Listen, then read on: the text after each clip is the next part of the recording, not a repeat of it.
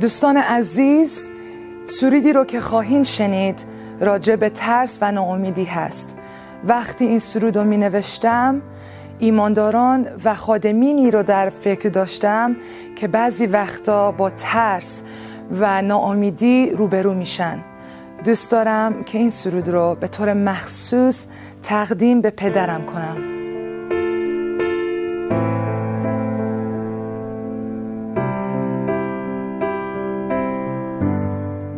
Vážení poslucháči, vypočujte si druhú časť dvojdielného rozprávania pána Ivana, absolventa Iránskej univerzity v Teheráne, o problematike utečeneckej krízy a o vzťahu kresťanstva a islamu.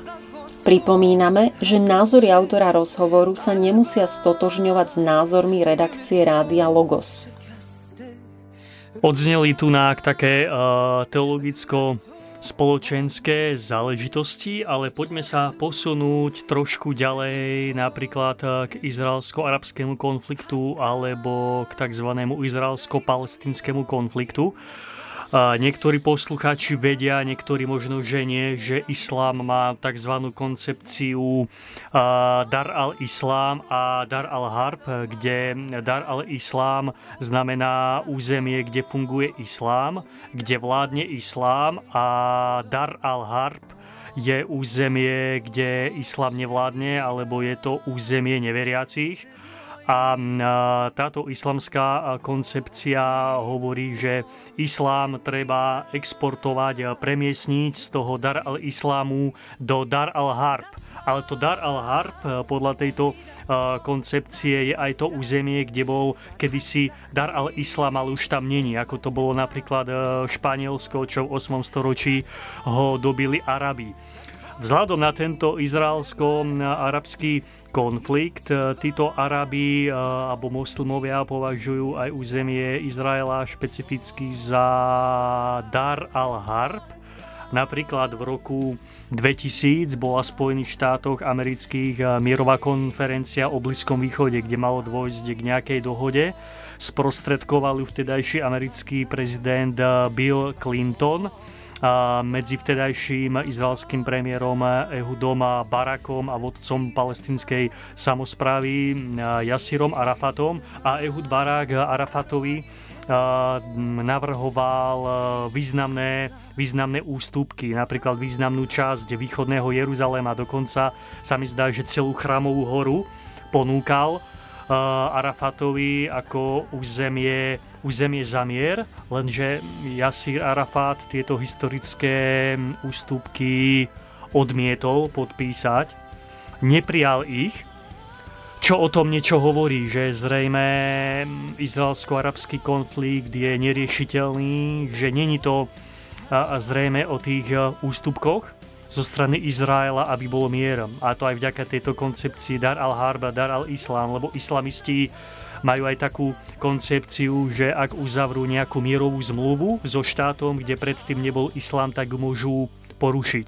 Hej, môžu ju vypovedať, tak ja sa ťa pýtam, Ivan, je z takého politicko-diplomatického alebo ekonomického hľadiska možné teraz uzavrieť nejakú mierovú zmluvu? Je možné, aby tam bol nejaký mier na Blízkom východe? Tak na túto otázku sa pokúsim ro- odpovedať obšírnejšie. Mier na Blízkom východe môže byť aj zajtra. Otázka je, prečo nebude. A ja verím tomu, aj keď je mi to veľmi nepríjemné, lebo tam žije veľa mojich priateľov, aj moslimských a nemoslimských, je, že toto je už otázka viac na globalizmus a ja nie som fanúšik konšpiračných teórií, ktoré sú veľmi populárne na Blízkom východe, lebo si tým ľudia ospravňujú krivdy, aké sa dejú. Ja mám, čo sa týka takých, ja som kresťan a ja si myslím, že keď kresťania sa netankujú do politiky, nestarajú sa, a je to správny postoj, ak sa potom nesťažujú. Ale ak sa sťažujú na vládu, na politiku, na Američanov, na Rusko, tak potom by nemajú správny postoj. Čiže kto sa nestará a nerieši, tak je to proste, aj to je kresťanské. Kresťania to veľa rokov robia v rôznych krajinách, ale kto, koho to proste irituje, ako svet je, a prečo niektorí kresťania majú slobodu a niektorí nemajú a prečo niekde musia zomierať detičky a niekde nemusia, tak by takéto veci mal riešiť. Ale reálne, kto je dobrý, kto je zlý a podobné veci, je to viac o tom, kto má aké vzdelanie, aké názory. A napríklad ja osobne nie som komunista, nemám rád komunizmus, ale páčia sa mi také marxistické názory, čo sa týka globalizácie. A to je spôsob, akým ja rozumiem aj týmto konfliktom. Podľa toho, takýchto názorov o globalizme sú chudobné štáty a bohaté štáty. Bohaté štáty, ako keby, nechcem použiť ten výraz, ale vzdierajú chudobné štáty, aby získavali od nich ľudí a zdroje. Oni nechcú, aby sa tie ostatné štáty stali rovnako bohaté ako oni. Na, sú dve síly, ktoré hýbu Blízkym východom. Pan-arabizmus a pan-islamizmus. Ke, po, počas Sovietskeho zväzu bol silný e, pan-islamizmus. Všetci Arabi sa majú zjednotiť. To by chceli Arabi. To by chceli všetci, čo chcú mier. Pláne je krásne, aby sa Arabi zjednotili. A kľudne, keby sa zjednotili Arabi, tak verím tomu, že Židia môžu žiť proste uprostred 180 miliónov Arabov. Proste je to možné.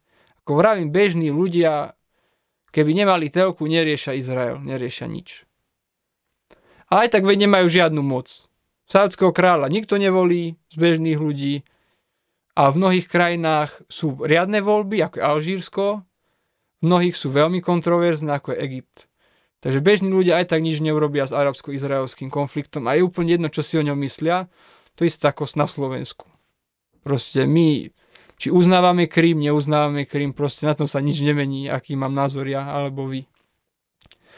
Keby sa všetci Arabi zjednotili, tak by bol ako keby mier. A mohol by existovať aj uh, Izrael v zmysle, že Židia by žili proste v Jeruzaleme. Mali by aj školy, mohli by chváliť Boha. Ja verím tomu, že je to možné, ako napríklad v mnohých krajinách žijú Židia. V Iráne stále žijú Židia. Aj v Tehrane je mešita proste. Nie mešita, prepáčte. Synagoga. Synagoga, ospravedlňujem sa. Aj v mnohých arabských krajinách žili Židia tiež. Od 48. začali mať problémy s extrémistami islamistickými, nie so štátmi, ale štát ich nedokázal arabské štáty nedokázali chrániť dostatočne svojich obyvateľov pred teroristickými skupinami. Áno, takže od 48. ako vznikol Izrael, Židia to mali ťažké v arabských krajinách. A zvyšok a týchto Židov zachránil Izrael tým, že ich deportoval v rámci operácie lietajúci koberec. Takže oni pozvláčovali všetkých Židov do Izraela. Takže verím, že by mohol byť mier. Ale bohaté štáty a korporácie by nevedeli pohnúť so štátom, ktorý má 180 miliónov občanov a má najväčšiu zásobu ropy na svete. To by bola super veľmoc. Proste technologicky nevyspelá, porovnaní s Japonskom, USA, ale to, to, to by úplne zmenilo vš- medzinárodné vzťahy všetko. Ale máme tu pan islamizmus. Že islám má zjednotiť nie Blízky východ, všetkých moslimov čo je už potenciálna super veľmoc za 1, 1 miliardu ľudí. Ale to je nezmysel, pretože kresťania sa nevedia dohodnúť, čo je správna teológia, ako chváliť Boha. A ako som vral predtým, moslimovia sa tiež nevedia dohodnúť, čo je vlastne islám. A do politiky idú najradikálnejší, tí, čo prekričia ostatných. No ale tí sa nevedia dohodnúť. V našom parlamente sa 150 ľudí nechce dohodnúť. A my si myslím, že 180 miliónov ľudí a rôzne skupiny politické islamistov sa bude vedieť dohodnúť, čo je ten pravý islám. To je absolútny nezmysel. Čiže síly vnúka v Blízkom východe aj vonku, ekonomické a politické, podporujú islamistické skupiny politický islám, aby získal moc. A to znamená absolútnu nejednotu. A preto nikdy proste ten mier tam nebude, dokým pan islamizmus bude silný, ale bude, ak bude pan arabizmus, teoreticky. Ale to, z toho vzniknú zase ekonomické problémy. Že ide o to, že či chceme byť bohatí a oni chudobní a mať vojnu, alebo chceme mier a my, o, my budeme chudobní v Európe. Čiže aj keď sa pán Trump snaží aj so svojím koč, e, týmto uh, Jared Kushner. Kushnerom, žiadny proste mier nebude, lebo palestínčania to nazvali plán porážky. Politici hovoria jednu vec, odborníci hovoria druhú vec. Žiadny palestínsky štát podľa môjho názoru nebude, lebo nemôže byť, lebo už je to prehraté. Palestínčania prehrali, keď padol sovietský zväz. Ja si Arafat není islamista, prosím pekne. Ja si Arafat socialista. A môže byť, že ešte aj sekulárny socialista, ako on není islamista. A je vodca palestínskeho odporu bol. Čiže vidíte, že toto nie je úplne o islámskom džiháde, ale je to mix uh, národného boja za oslobodenie, čo sa deje v ďalších desiatkách štátov všade po svete, plus sa do toho kafrajú islamisti, ako je Hamas a spol. Hamas má peniaze od Kataru uh, a iných uh, donorov, s ktorými sa vie dohodnúť. Islámsky džihad má zase svojich iných podporovateľov, ktorých zase ja nebudem rozprávať. A oni tam proste bojujú. A to je ten princíp daral islám, daral harb. Bežní ľudia to absolútne neriešia. Dokonca aj politické špičky to neriešia, lebo štát nemôže fungovať na princípe daral islám, daral harb. Štát má záujmy a spojenectva.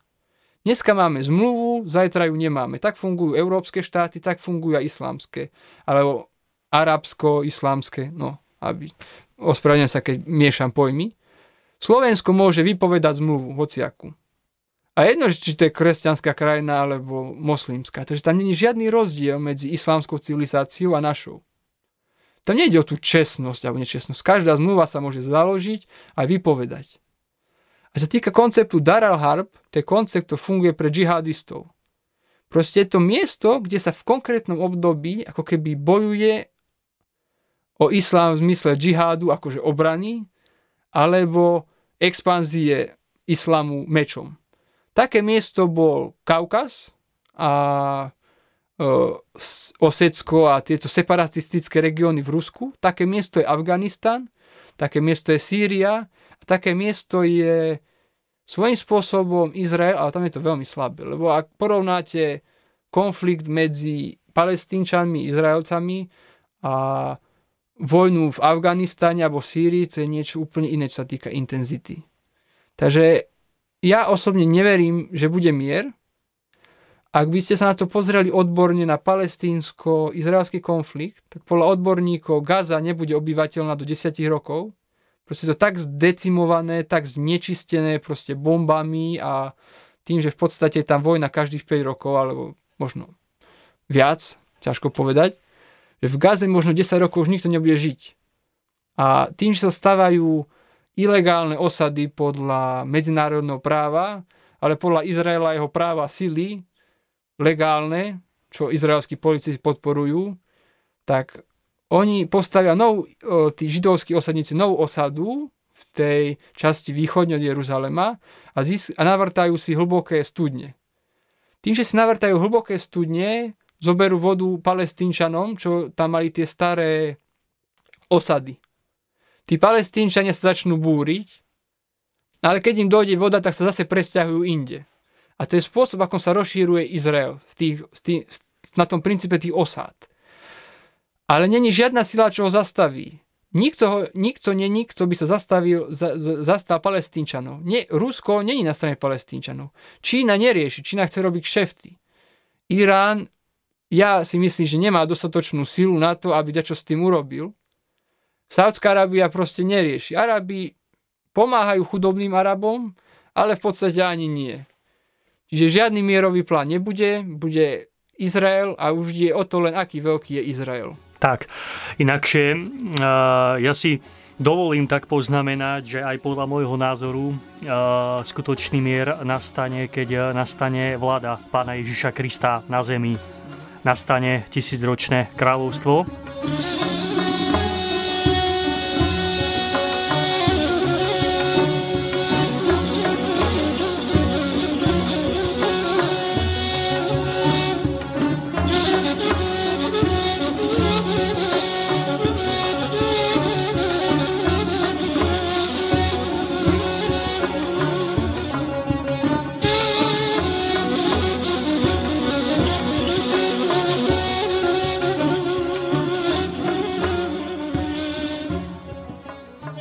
Ešte sa spýtame na tie, na tie územné záležitosti. Pán zaslúbil územie od Nílu až po Eufrát Hebrejom, hej?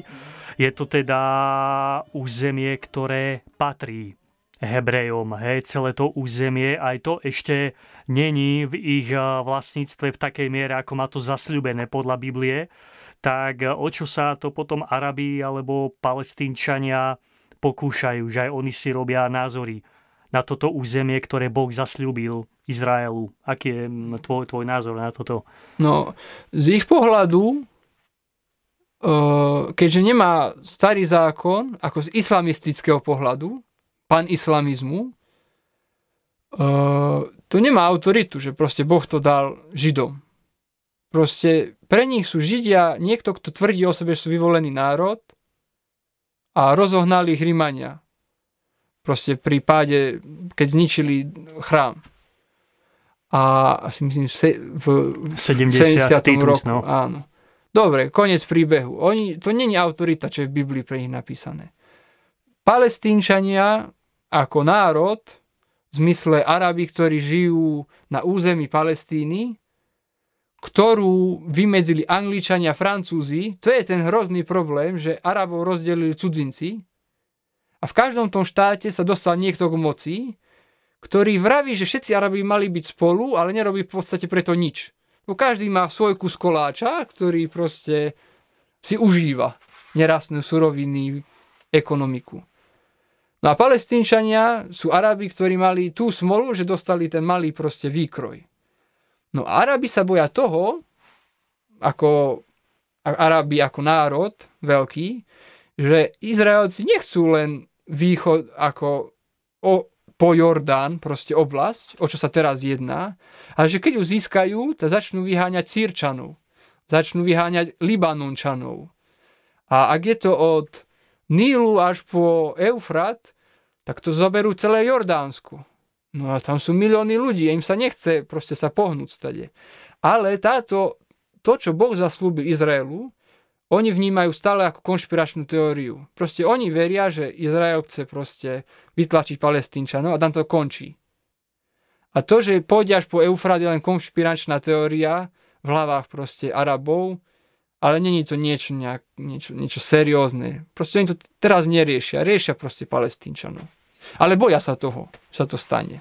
Ako je to s Jeruzalémom, pretože v Biblii je Jeruzalém zmienený viac ako 3000 krát, že je to územie, ktoré patrí Hebrejom a vieme aj, že podľa Biblie král Dávid kúpil toto územie od Arnu Jebuzejského, je to myslím v druhej knihe Samuelovej, takže patrí to Jeruzalému, hej, teda Izraelu celé to územie, aj pán hovorí, že máme sa modliť, nech je pokoj medzi jeruzalemskými hradbami, nech je bezpečnosť v jeruzalemských palácoch, lebo tam prebýva hospodín, exaktnejšie povedané, aj tam. Pričom v Koráne není spomenutý Jeruzalém ani raz. Vôbec z hľadiska Koránu nemá význam Jeruzalém pre moslimov, tak prečo chcú napríklad aj Turci dobiť Jeruzalém, že posielajú tam rôznych ľudí, obchodníkov, aby tam skupovali pozemky a že Arabi chcú oslobodiť Jeruzalém od Hebrejov. Nemajú to nejako tak pomílené, alebo tiež berú to z hľadiska tej svojej nejakej teológie, že dobiť Jeruzalém, čo však odporuje Biblii, keďže to patrí Izraelu. Ako je to s tým Jeruzalémom? No, v Koráne Jeruzalém je, ale není myslený konkrétne. Je to proste miesto, kde o, prorok Mohamed vystúpil do neba. Preto je to proste posvetné miesto, lebo proste Boh tam konal a urobil nejakú veľkú vec a bol tam aj prorok. Bola to niečo akoby najzdialenejšia severná mešita, čo už je zase otázka pre teológov, kde je, ale to, že teraz v, našom, v našej dobe, za našho života je proste Jeruzalém veľmi dôležitý, je viac menej politický koncept a prestíž. Proste štáty, štátom ide o prestíž a Turkom ide o prestíž Arabi a napríklad aj Iránci si robia srandu z Erdogana, vole ho sultán. No, aj Turci si robia srandu z neho, že je sultán. Proste chce obnoviť moc to osmanskej ríše, preto si stavá základne v Katare, kade tade. A Jeruzalém je tiež, on by sa chcel stať ochráncom Jeruzalema. Ale ochráncom Jeruzalema moslimským je, sú hašemická rodina, ktorá je v Jordánsku. Král Abdullah II. No a s Abdullahom není problém. Jeho otca porazili a on uzavrel mier. Konec príbehu. A keď je nejaký problém s palestínčanmi, tak Jordánci im chcú pomôcť. Ale dve tretiny Jordánska sú palestínčania, ktorí ušli počas vzniku štátu Izrael. Čiže zase to bolo prestíž. Jordánska rodina, no Hašemické kráľovstvo vládalo Meku Medinu. Stade ich vytlačili Saudi a získali prestíž. Tak išli do Jordánska. Jordánsko není žiadna výhra, tam není ropa, nič. Púšť, ľudia, málo vody. No ale majú stále tú prestíž, že chránia ako keby Jeruzalem. V súlade so Západom a s Izraelom vedia sa dohodnúť. No ale Turci by chceli tú prestíž pre seba. Ale Iránci ju chcú tiež. Iránci chcú byť tí, ktorí oslobodia uh, Jeruzalem. Že tu máte zase štyri centra moci, ktoré, alebo tri centra moci, ktoré chcú zobrať uh, Jeruzalem z rúk Jordáncov. Ale zase je to len politický koncept hry a chlieb. To je hra.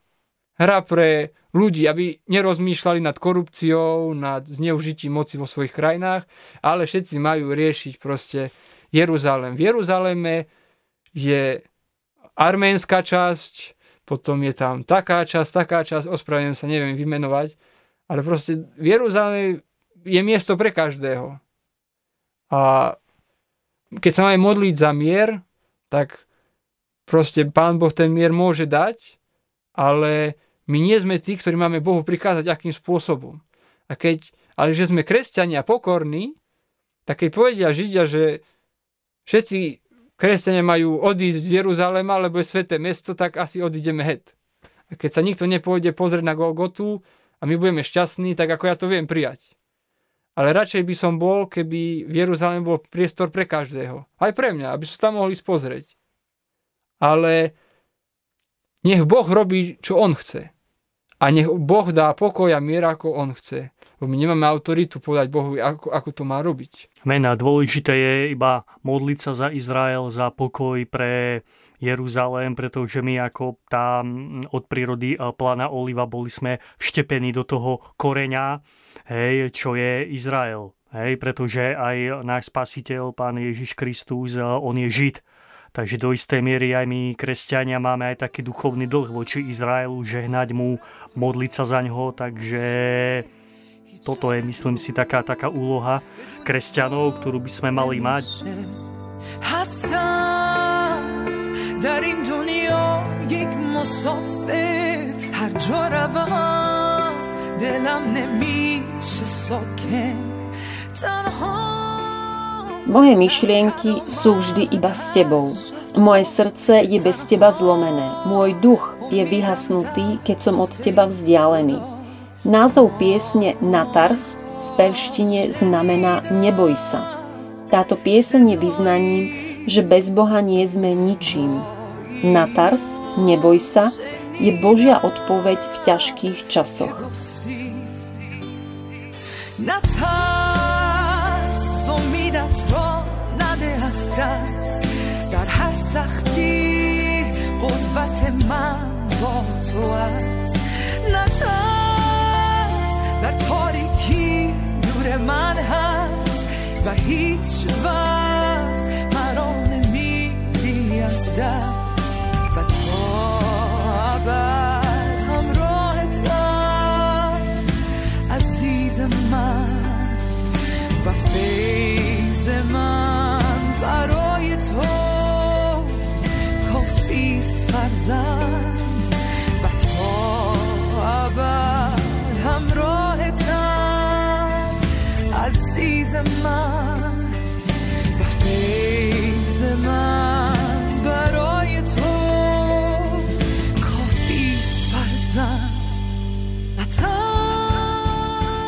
Dobre, poďme sa trochu presunúť z Blízkeho východu aj k nám do Európy a prejdeme na tú utečeneckú krízu, lebo sú rôzne mediálne názory na tento fenomén. Ja sa ťa spýtam, Iván, podľa teba, aké sú príčiny súčasnej utečeneckej krízy a aké sily za ňou stoja a ako by sme my ako kresťania mali reagovať na súčasnú migračnú situáciu. Lebo aj dovolím si zacitovať dánskeho ministra financí Klausa Frederiksena, ktorý svojho času povedal, citujem, som veľmi rozhorčený postojom arabských krajín, ktoré sa sami topia v peniazoch, ale 57 islamských štátov príjma len veľmi, veľmi málo utečencov.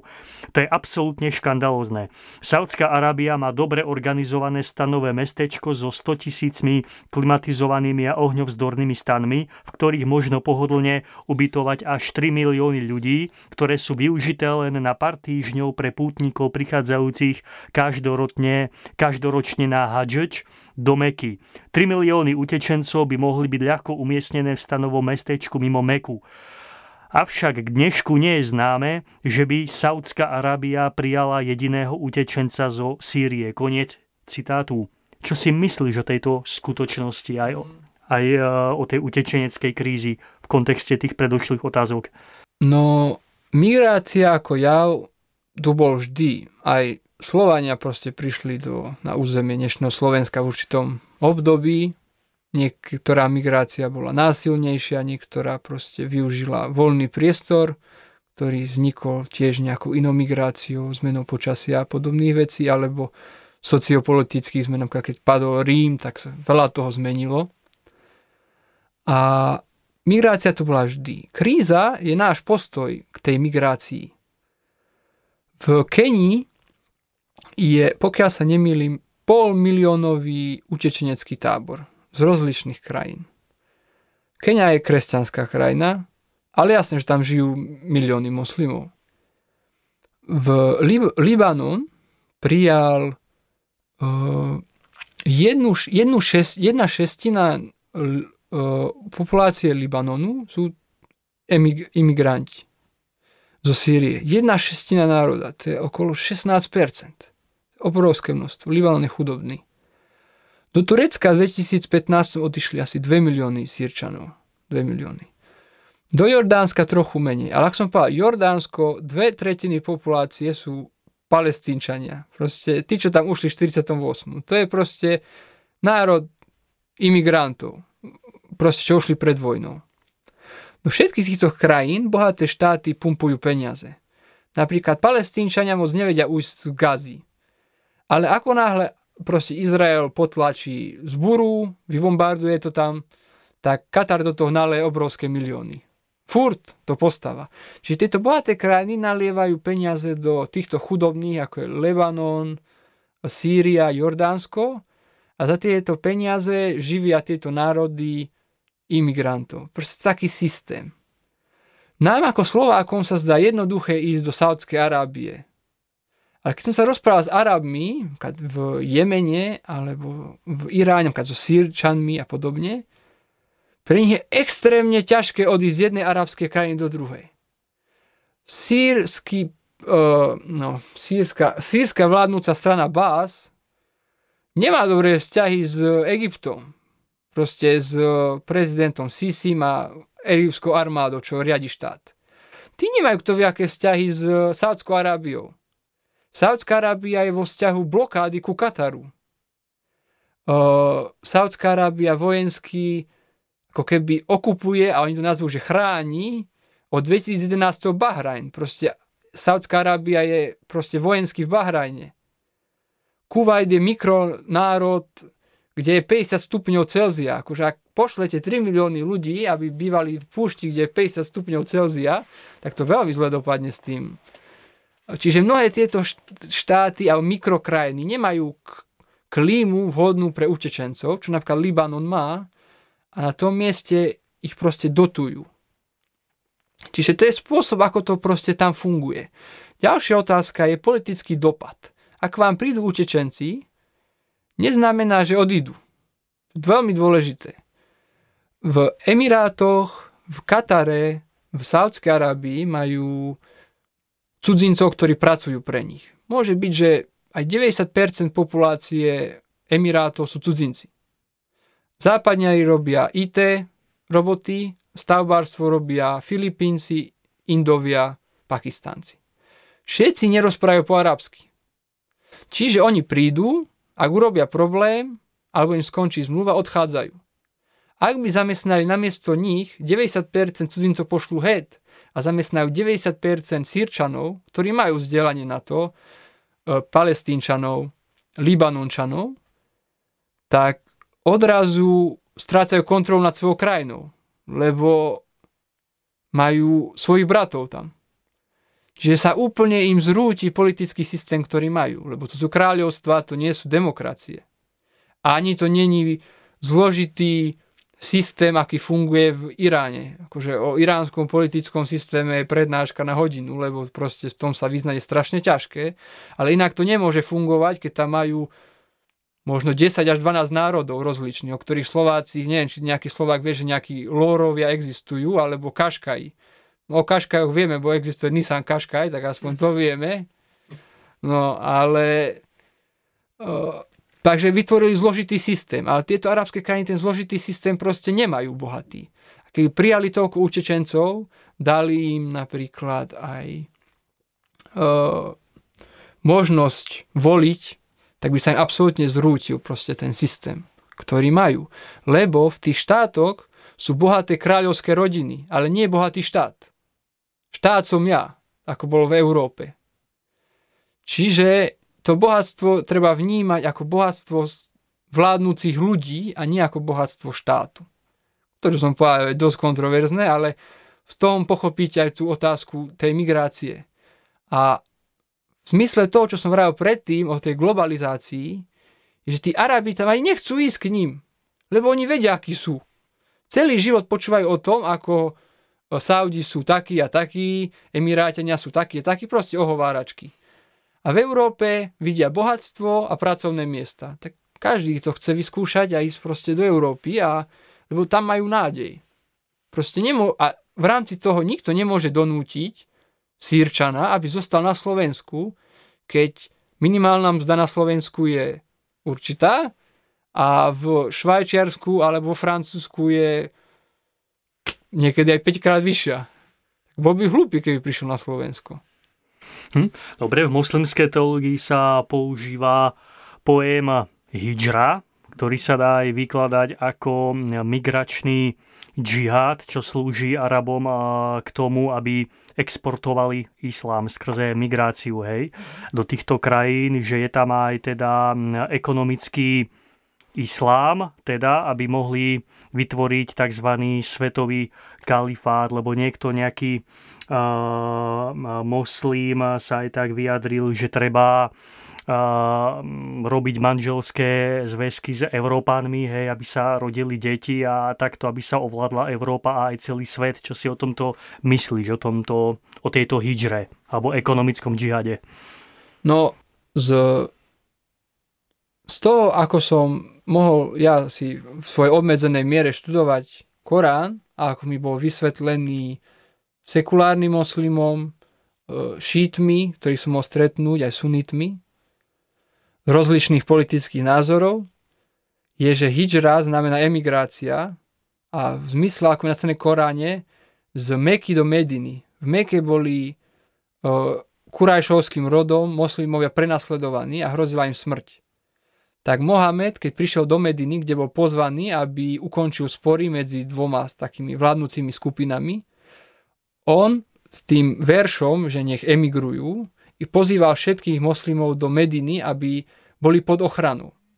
A ak niekto nebude emigrovať, tak ho moslimovia nedokážu chrániť v tej Medine. Tak plnohodnotne ako by mali, lebo majú zmluvu s, eh, no, zmluvu s tými ľuďmi v Meke. Takže každý má ísť do Mediny. Tak už som sa zamotal, prepačte. Čiže nemá nič spoločné s ex- exportáciou islamu. Avšak v dnešnej dobe, vďaka panislamizmu, panislamisti veria, že islám by mal ovládnuť celý svet, aby mohla byť prosperita. Lebo dokým budú v rámci globalizácie bohaté krajiny, ktoré budú proti islamu, tak budú zdierať moslimov a ostatných. Čiže musia ovládnuť celý svet, aby mohol nastať spravodlivý poriadok. To je to isté ako komunizmus, že má ovládnuť celý svet a ideme podporovať vojnu v Angole a neviem kde a Kubu, lebo proste keď budú všetci komunisti, tak konečne sa dohodneme. Čiže je to úplne ten istý proste princíp. A toto, čo ste tu teraz povedali, ten, tá hijra ako export islamu, používajú uh, ľudia, ktorí chcú kritizovať islám ako niečo vytrhnuté z kontextu, ale tiež to používajú džihadistické, panislamistické skupiny na to, že oni si to prekrúťa podľa svojho a oni chcú proste dobiť Francúzsko, oni chcú dobiť Anglicko, lebo proste ex, ako kolonializmus, proste dobývať nové, aby sme sa mali lepšie. Na strane druhej ten príliv islamských eh, migrantov je nepopierateľný fakt, lebo, lebo celý svet to vidí, ale zasa my ako kresťania by sme to mohli využiť na kázanie evanelia týmto ľuďom a z tvojho pohľadu ako znalca islamskej kultúry, ako by mal kresťan pristupovať pri svedčení o Bohu k muslimovi. Mm-hmm. Najlepší spôsob, keď či, keď ste v islamskej krajine, proste kde je islamská krajina majorita, tak sa spýtať ľudí, v čo oni veria. Ako sme povedali, rôzni moslimovia veria v rôznym spôsobom, tak ako kresťan sú rôzne denominácie. Treba sa ľudí spýtať, v čo veria. A čo je krásne, tak automatická odpoveď väčšinou, keď sa chcú o tom baviť, je, že teraz mi povedz, v čom veríš ty. Absolútne, aj mi je úplne jedno, že sú na ulici, oni to proste chcú počuť. A tak to funguje. A funguje to furt. A funguje to všade. Ak im dáte priestor, aby vám povedali, v čo oni veria, tak potom dajú priestor vám, že vy môžete povedať, v čo veríte. A nech vám Duch Svetý dá múdrosť v tom, čo povedať konkrétne v ten čas. To funguje aj v ich krajine. A nemôže vám to nikto zakázať. Žiadna vláda na svete, lebo to je proste konverzácia úprimná. Není to urážka islamu. Nadávať na proroka, riešiť nepodstatné veci, ako koľko mal manželiek, koľko ročnú si zobral, ktorú manželku, čo dobil, čo nie, je proste cestné. To sa len človek zamoce. Keď niekto príde a začne... Kresťania sú zvyknutí na to, že na nás niekto šlape. Proste sme zvyknutí na to, že na niekto sa bude vysmievať. Ateisti sa vám budú vysmievať, že ste proste hlúpi, že o, potrebujete barličku, neviem čo. My na to zvyknutí. Ale moslimovia nie. Proste moslimovia majú problém s ateizmom. Nemajú problém s kresťanmi. Takže si vypočujte, v čo veria a oni vám dajú priestor povedať, v čo veríte vy. Plne jednoduchý systém. A apologetika a riešenie, čo v Koráne si protirečí, čo nie, to patrí do seminárov a na vysokoškolské debaty, ale to nepatrí do na ulicu v žiadnom prípade. A funguje to. Čiže skôr eh, taká normálna komunikácia, medziludská komunikácia, mm, spoznanie nových kultúr tým, tým, že sa pýtame a samozrejme pod vedením Svetého Ducha. Myslím, že úplne, úplne jednoduché hej, v rámci aj medziludských medzinárodných alebo medzikultúrnych vzťahov. Pôjdeme pomaly k záveru, keďže si znalcom aj, Izrael, aj iránskeho alebo arabského edukačného systému, keď si tam študoval, sa ťa spýtam, a aká je úroveň vzdelávania v moslimských krajinách a aká je gramotnosť v moslimských krajinách? Aha, konkrétne percentá vám neviem uviesť, ale ak pôjdete na stránku Svetovej banky, World Bank, napíšte do Google, tak tam sú proste štatistiky na všetko. Proste vzdelanosť, všetko tam je. Takže každý si to môže pozrieť. Každá krajina má vlastný systém, e, proste ako školský, ako slovenský systém a český systém a fínsky systém není to isté. Čím bohatšia krajina, tým lepší systém. V Jemene je veľká chudoba, teraz je ešte väčšia, môj priateľ bol je učiteľ matematiky a to je prvá nepredstaviteľné 90 detí v jednej triede. A učil matematiku. Ako sa to robí, neviem. Keby som tam nebol cez prázdniny, chcel by som to vidieť. No, moc sa nenaučia. Reálne. To je Jemen. Irán, vyspelý systém. Základné, stredné, vysoké vzdelanie. Čo sa týka napríklad menšín, tak keď ste arménsky kresťan, tak máte právo, ak vaša komunita to dokáže, chodiť na základnú školu kresťanskú, na strednú školu kresťanskú. Vysoké školy kresťanské nie sú, o to je ťažké urobiť vysokú školu pre malú komunitu. Až na vysokej škole si sadnete do triedy s e, moslimami. Čiže v podstate vy sa viete dožiť 18 rokov a jediný moslim, koho stretnete, sú na ulici ľudia, s ktorým sa pozdravíte a ich vôbec neriešite. V Tehrane je vlastný športový klub, čo majú Arméni.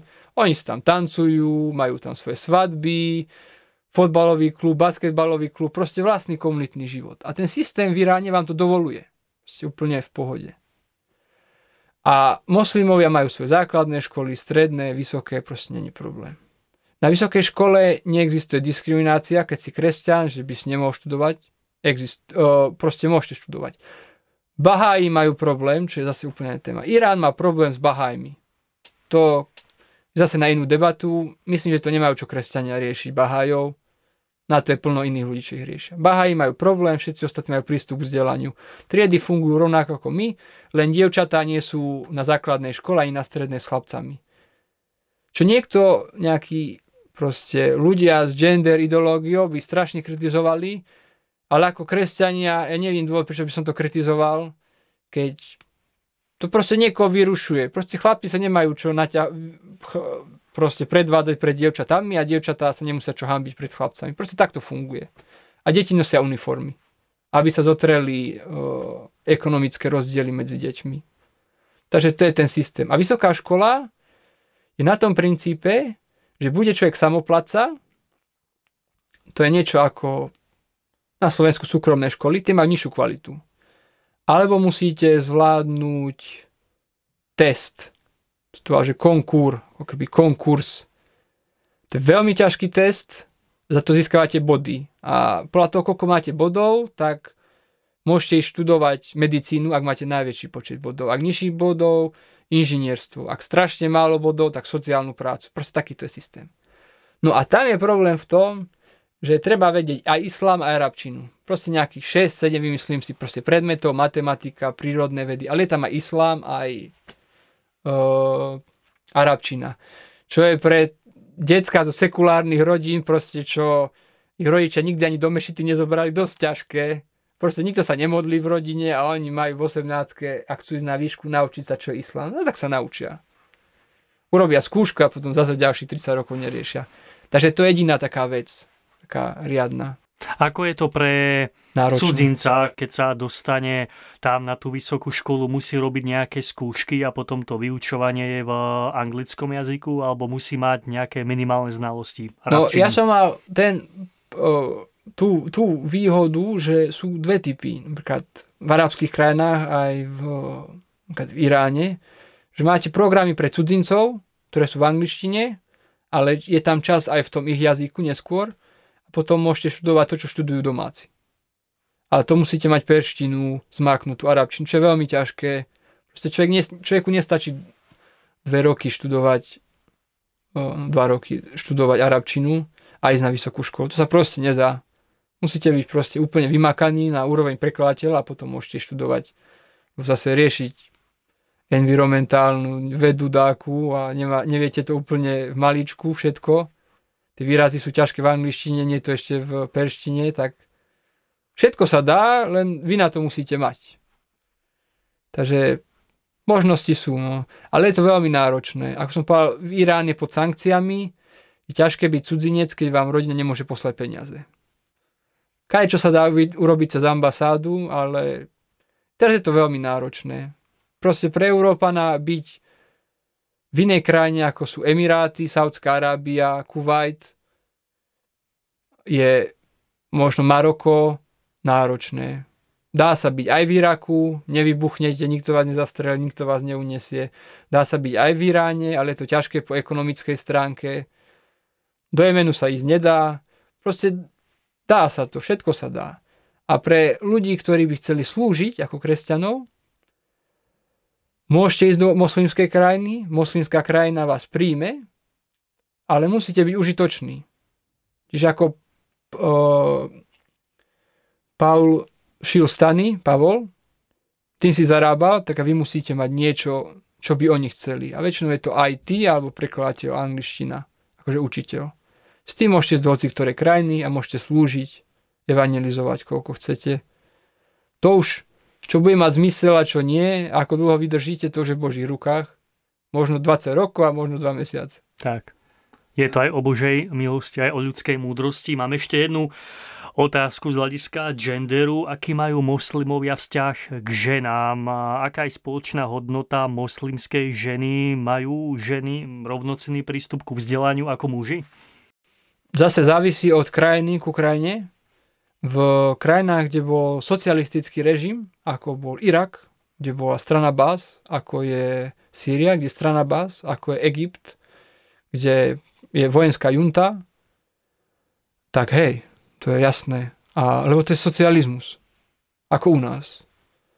V krajinách, kde sú proste konzervatívni, ako v Saudskej Arábii, v Jemene môžu byť problémy, lebo islám je právny systém a keď proste bude nejaký problém a na základe nejaké kauzy vydá hlavný prokurátor nariadenie, tak proste v nejakej krajine môžu mať ženy nejaké obmedzenia, potom ho zase nemajú a o 10 rokov ho znovu budú mať.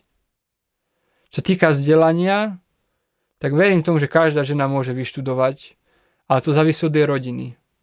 Proste keď niekto chce, ale to nemá nič spoločné s islamom, to je vec už kmeňového systému a rodinných vzťahov. Keď niekto očakáva, že ho dcera sa má v 18 vydať a 20 mať detí, tak už asi moc s nej doktorka nebude.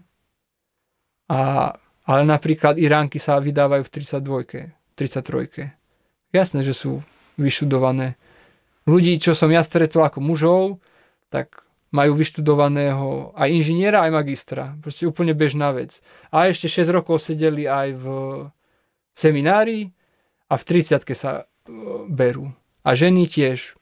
Väčšina žien magistra majú vyštudovaných v meste, čo bývajú. Čiže je taká diskriminácia. A šád, š, uh, hijab a podobné témy, to je úplne v každom, v každom štáte iné a dokonca aj v každom meste to môže byť iné. Záleží od rodiny a od súdneho systému. Tie, uh, tie ženy sú potom zahalené aj v škole? Ako to funguje s týmto? No, majú v každej krajine inak nastavený ten systém, ako sa treba zahalovať. Napríklad v Jemene cudzinka nemusí nosiť hijab. Ani není od nej očakávané, že by mala nosiť abáju, to sú tie taká róba. Proste nie, dá si džínsy, dá si džínsy a ide.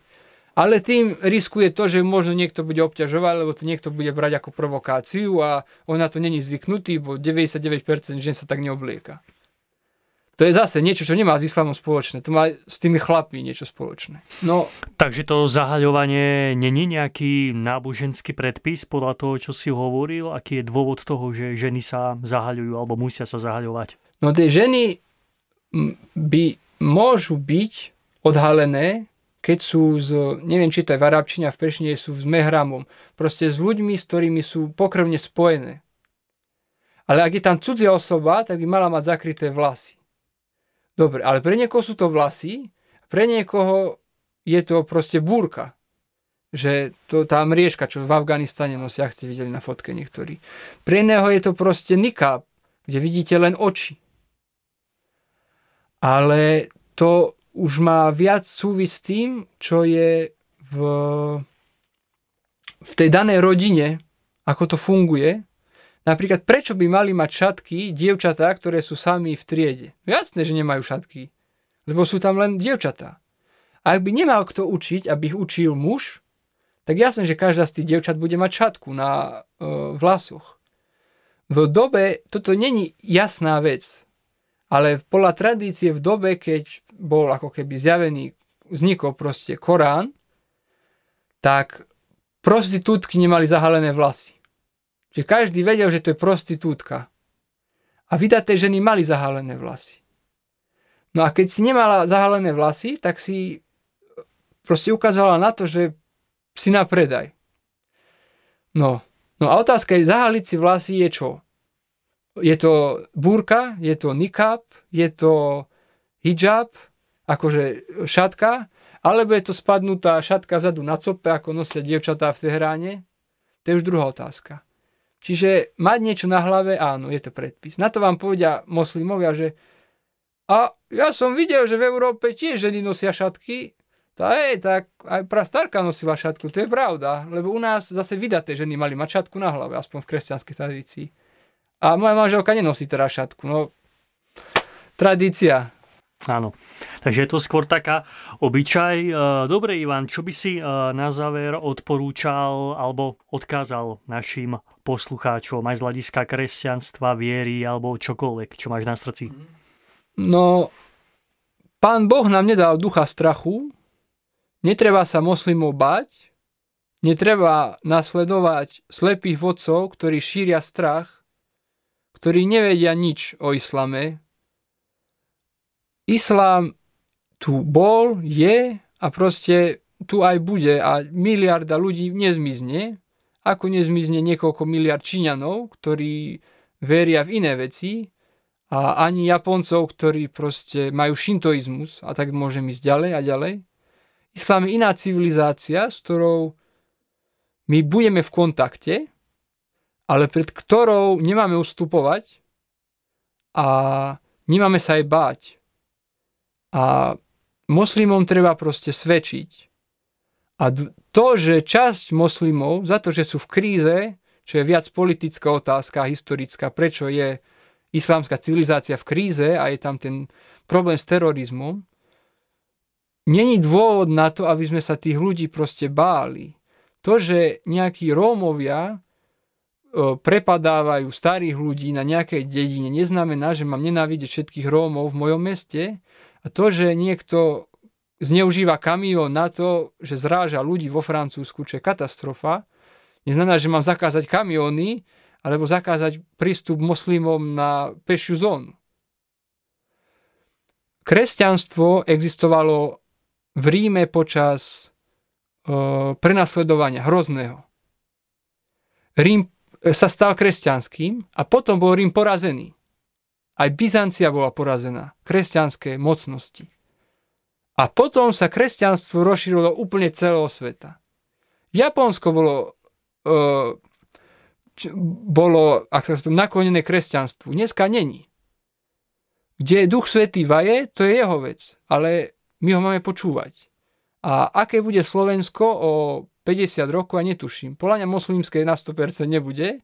Aká bude Európa, netuším čomu my budeme čeliť na Slovensku, tiež netuším, ale Boh bude s nami a nemáme sa báť moslimov, nemáme sa báť cudzincov, nemáme sa báť Rómov, lebo Pán Ježiš zomrel za všetkých a to je taký môj návod na to, že ak sú problémy a strach viac ako to, že máme veľké povolanie od pána, tak problém je v nás a není problém v tých druhých ľuďoch.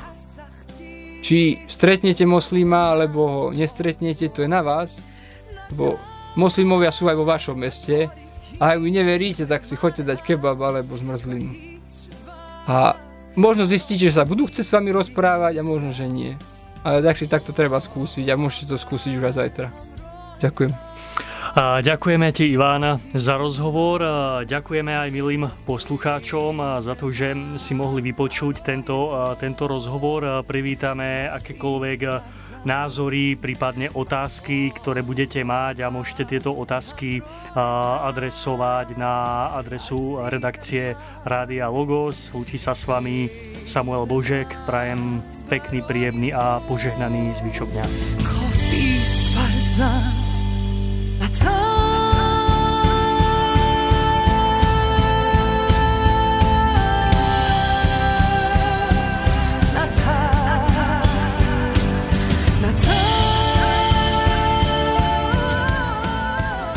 Vážení poslucháči, vypočuli sme si druhú záverečnú časť dvojdielného rozprávania pána Ivana, absolventa Iránskej univerzity v Teheráne, o problematike vzťahu kresťanstva a islamu. Ak máte otázky k danej téme, budeme radi, ak nám napíšete.